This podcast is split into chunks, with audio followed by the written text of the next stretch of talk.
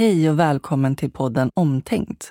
Här träffar vi människor och företag i tidningskvarteren som tänker om och tänker nytt för att göra världen lite bättre och försöker ta reda på vad som driver dem och hur de hamnade där de är.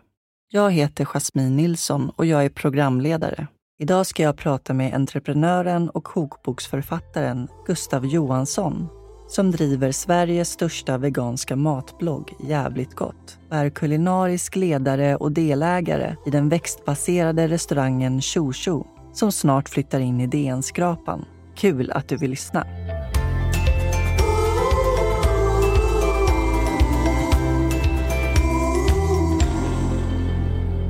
Varmt välkommen till podden Omtänkt, Gustav. Tack så mycket. Hur är läget? Ja, men det är bra. Det är bra. Jag sa det när vi sågs precis. Jag har eh, börjat cykla sedan ett par veckor tillbaka och jag liksom, idag har jag haft en väldigt cyklande dag. Så jag är lite hög på det nästan. Ja. Man får en sån här eh, endorfinkick och vara ute och cykla i det fina vädret. Ja, det är en fantastisk höstdag ska vi säga. Verkligen. Du driver ju matbloggen Jävligt gott. Mm. Ja. Sveriges största veganska matblogg. Jag tror det i ja. alla fall. Det finns inte så många, men jag har inte träffat någon annan som gör samma claim. Så tills vidare så ja. håller jag kvar på den. Har du ätit något jävligt gott idag? Jajamän, jag var på min eh, restaurang Tjo Tjo eh, och käkade lunch. Dagens rätt var ratatouille. Det var väldigt gott. Mm. Smarrigt. Mm. Du är eh, kulinarisk ledare och Jajamän. delägare till restaurangen Tjo Tjo. Mm, exakt. Vad gör en kulinarisk ledare? En kulinarisk ledare är lite som en eh, ja, konceptutvecklare och lite så producent, kanske skulle man kunna säga. Så jag jobbar mycket med att tillsammans med mina kockar i köket och min kökschef att sätta menyn.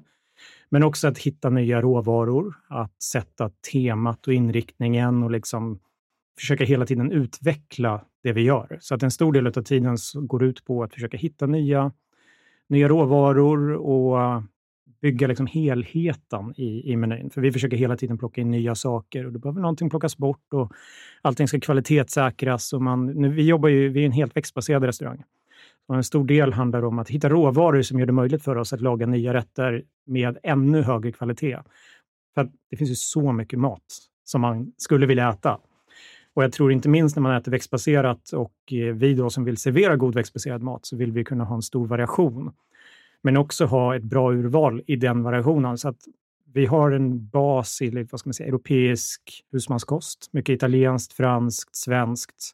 Och då finns det ju massvis med god mat som man skulle vilja laga. Men då behöver vi också hitta råvarorna och teknikerna som gör det möjligt att göra det med rätt kvalitet.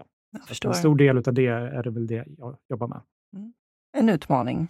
Väldigt rolig sådan. Mm. Det är väldigt lyxigt att få ha en sån fantastisk lekplats som Tjo är. Mm. Liksom. Men, men det är också väldigt kul att kunna se alla gäster som kanske till och med blir förvånade över hur gott det kan vara, trots att det är helt växtbaserat. Jag är väldigt stolt. Härligt. Det ska du vara. Mm. Ja, men det är Och snart flyttar ni in till DN-skrapan. Jag vet. Jag är otroligt peppad ja. detta. Jag längtar. Ja, men det är bra. Hur känns det? Ja, men det känns jättekul. Alltså, jag bor faktiskt själv i området också, mm, det. Eh, vilket är, var lite av en slump. Det var min delägare som hittade, hittade lokalen. Och först tänkte jag att det är ju helt bisarrt att det ska då öppna så nära där jag bor.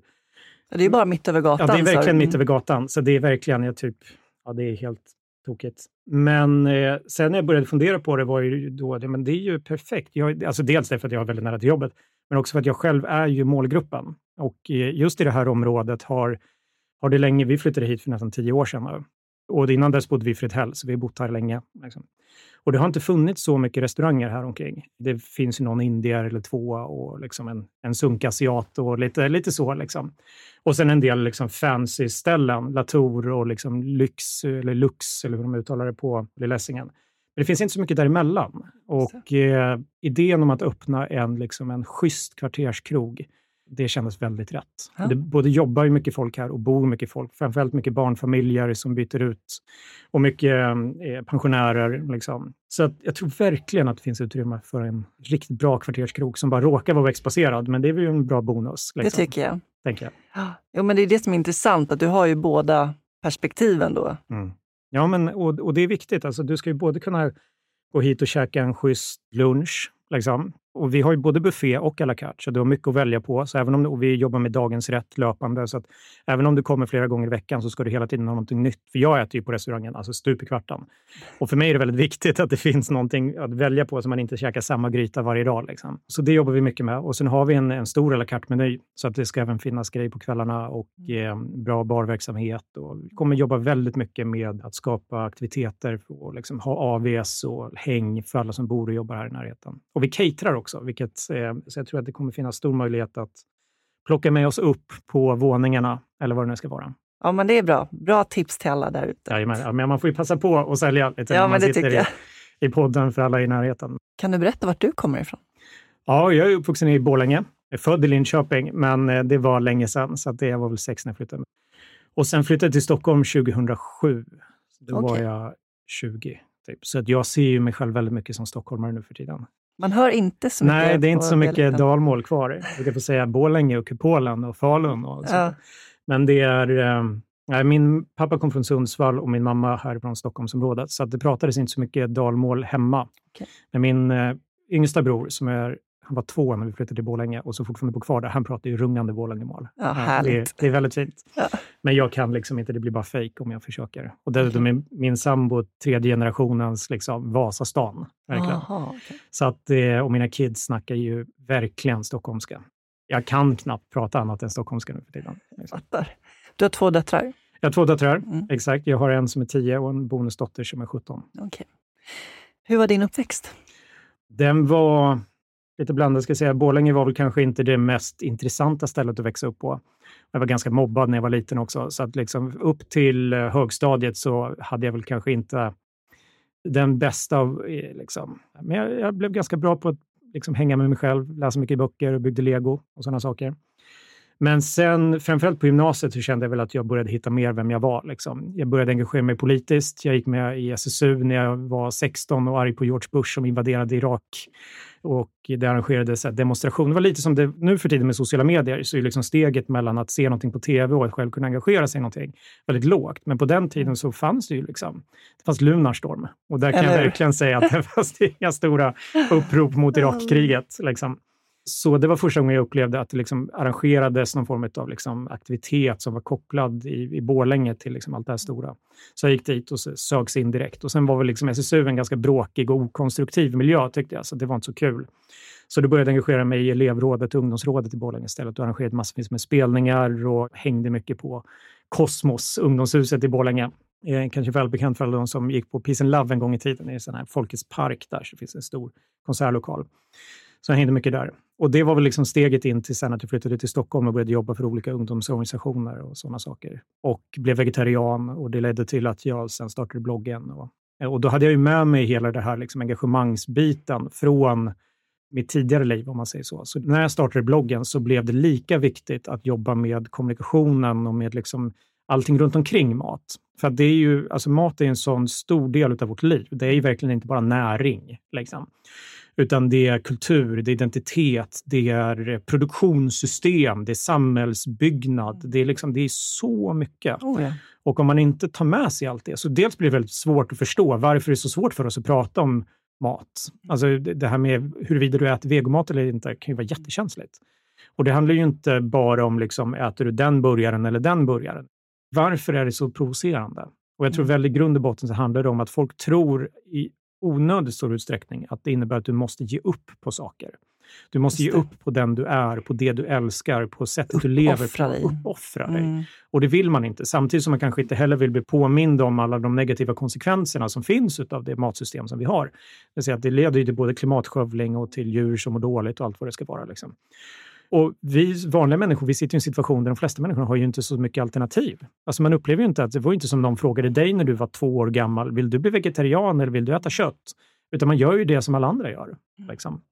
Och eh, då kan det vara väldigt svårt att liksom plötsligt få det slängt i ansiktet på sig att det här som du gör liksom och alltid har gjort och som är helt naturligt för dig, det är jätteproblematiskt. Det kan du inte hålla på med. Och nu ska du istället äta jättetråkig mat. Det funkar inte så, utan då behöver man vara väldigt ödmjuk inför det och man behöver förstå att folk vill ju göra bra, men man måste göra det väldigt enkelt för dem. Och det handlar inte om att någon vill illa. Det handlar bara om att man kanske inte har verktygen eller liksom inte varit med om det här tidigare. Så att en stor del av det vi försöker göra är att visa hur enkelt och gott Det kan vara att äta hållbar mat. Och sen sänka tröskeln. Vet du vad? Du behöver inte fatta någonting. Du behöver inte lära dig laga det här. Du behöver inte gå med på någonting ens. Du behöver inte bli vegetarian eller vegan. Du behöver bara komma hit och äta god mat. Det räcker. Precis. Att eh, göra det mer okomplicerat. Verkligen. För jag tänker att det finns mycket fördomar fortfarande kvar mm. där ute. Att man kopplar vegansk eller vegetarisk mm. mat till aktivism ja. och politik.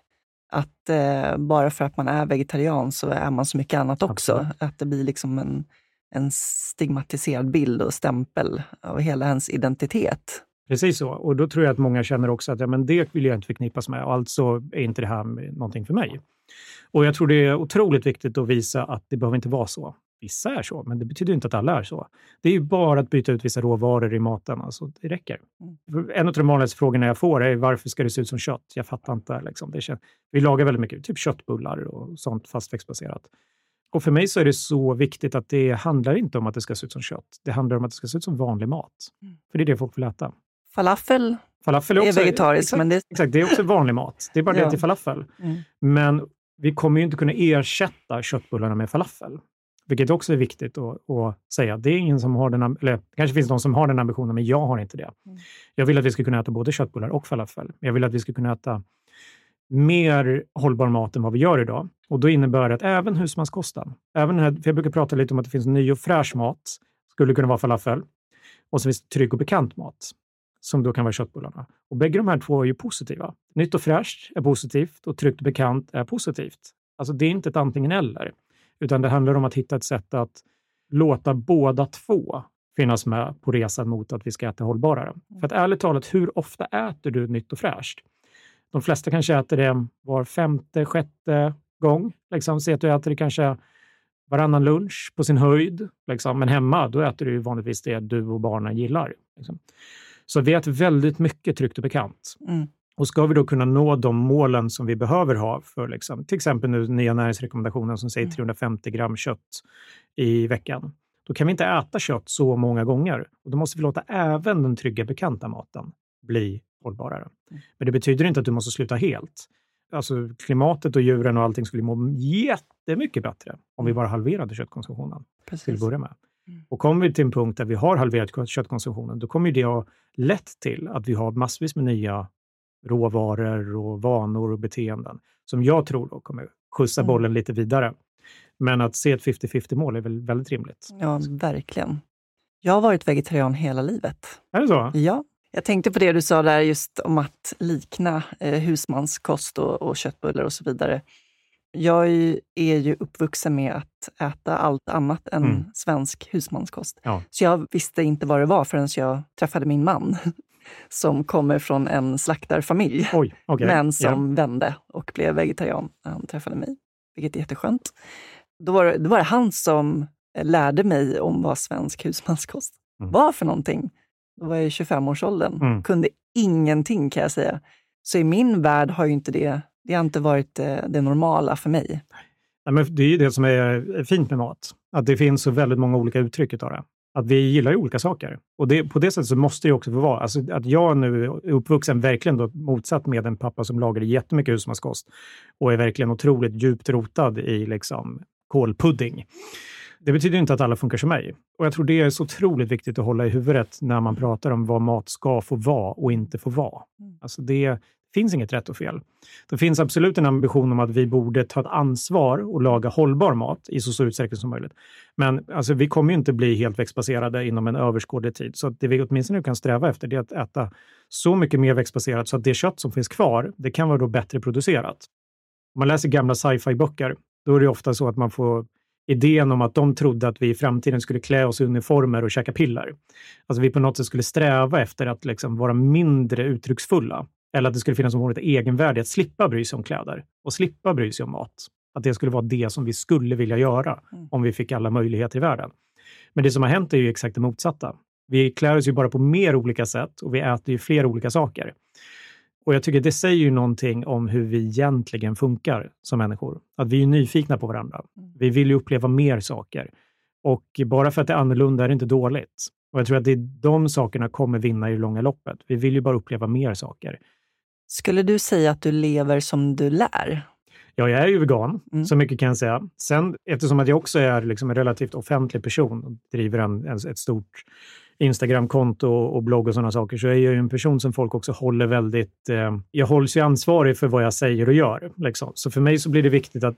För jag försöker inte på något sätt säga att jag är perfekt det finns inga människor som är perfekta och jag tror att det är väldigt... Det har varit liksom- jäkligt tråkigt tycker jag. Ja, men vad är det ens? Liksom? vad är det ens? Så jag, jag, tror snarare att jag tror på att ha liksom, principer i livet som man, eh, som man tror på och utgår ifrån och eh, också har ett medvetet förhållandesätt till. Så för mig är det till exempel inte, jag är inte vegan därför att jag tycker att du behöver vara vegan, utan gör det genuint därför att jag själv tror på det här. Men jag, jag, ser det nästan mer som en livsåskådning, mer i stil med att jag skulle lika gärna kunna vara buddhist eller kristen eller jude eller något sånt där. Det är hur jag ser på mina moraliska beslut och mina värderingar. Däremot så finns det sen ett, ett hur jag ser på praktiska ting i världen, vad jag tror skulle göra störst skillnad och så vidare. Men då behöver jag ju räkna in vad som också är rimligt och som går att göra. Annars skulle jag bli fundamentalist. Om jag var så här, ja, men alla måste vara som jag. Därför att jag tror att det, det jag tror, det är det enda rätta. Och det enda rätta det är att folk bara accepterar det. Och sen skärper de sig. Det är ju inte så det funkar, utan jag behöver vara realist i det. Men däremot så tror jag på att kunna se sig själv i ögonen och stå för vad man... Men då är det en, en del i det också, jag tror på att liksom jag har rätt att leva ett gott liv.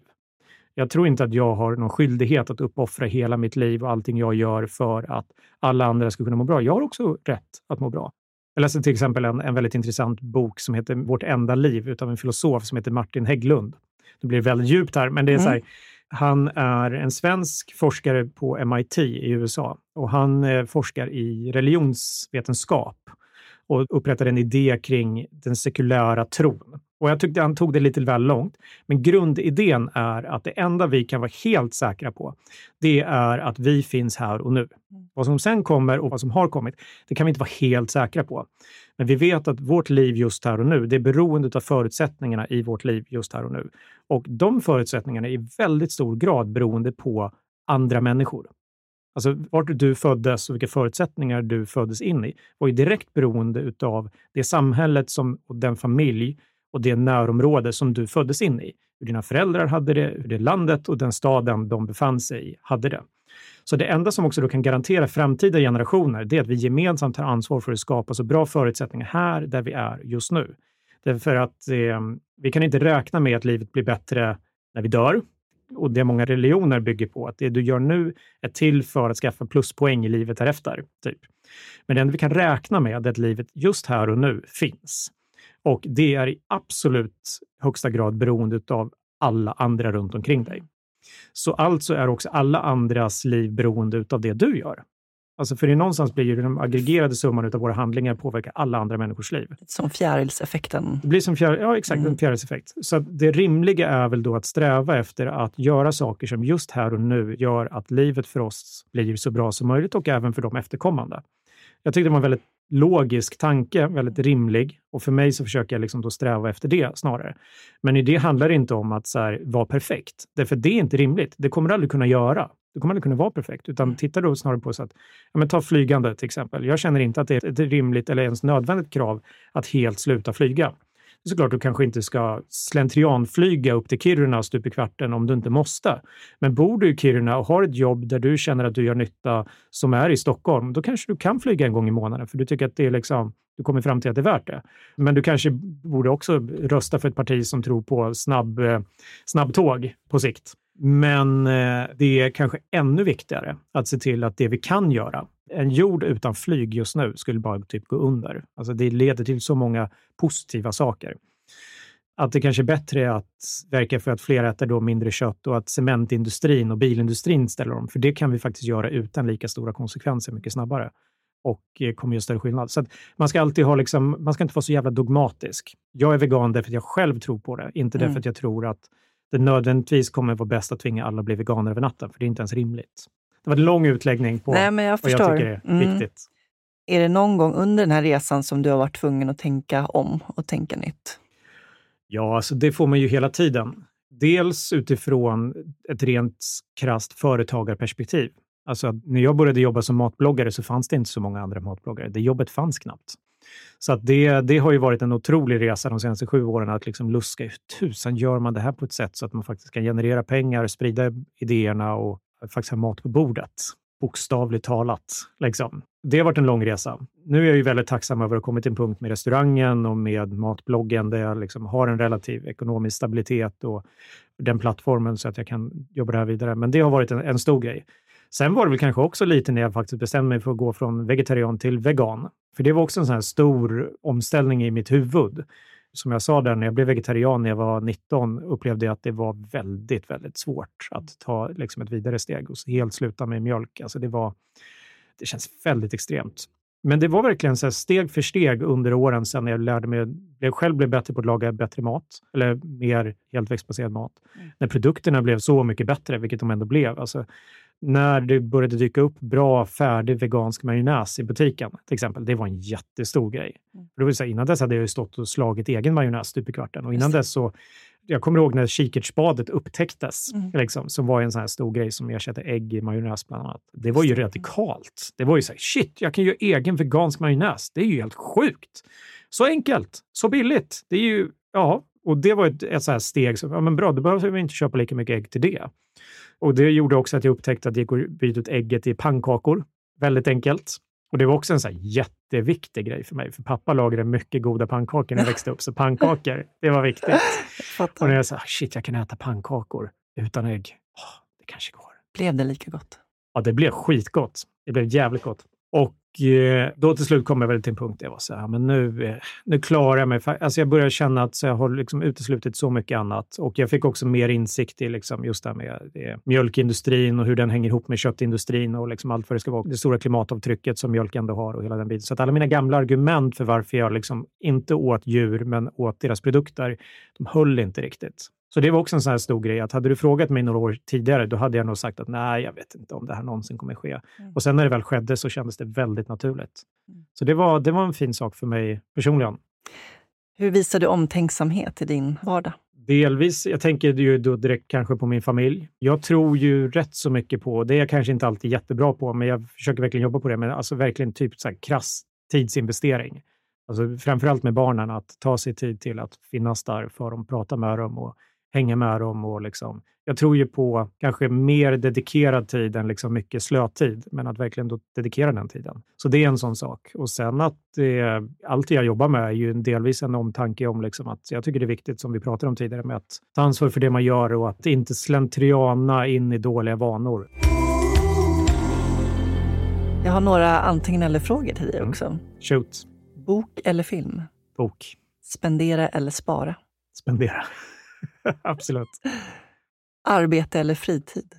Balans, säger jag på en tredje. Jag tror på allt. Eller jag, jag, tror verkligen inte att man blir någon kul människa utan någon av dem. Kaffe eller te? Kaffe, absolut. Svart. Se eller höra? Oj, eh, den var väldigt svår. Mm. Kanske se då. Jag tror jag skulle må mycket sämre utan syn än utan hörsel. Tack så jättemycket Gustav för att du gästade Tack själv. Omtänkt. Vad kul. Omtänkt spelas in i Tidningskvarteren som du hittar runt DN-skrapan i Stockholm. Klippning görs av Jessica Körnmark. Vill du veta mer om Tidningskvarteren kan du besöka vår hemsida tidningskvarteren.se eller följa oss på Instagram där vi heter Tidningskvarteren. Om du vill låna vår poddstudio och spela in en egen podd skickar du ett mejl till hej tidningskvarteren.se. Tack så mycket för att du lyssnade och vi hörs om en månad.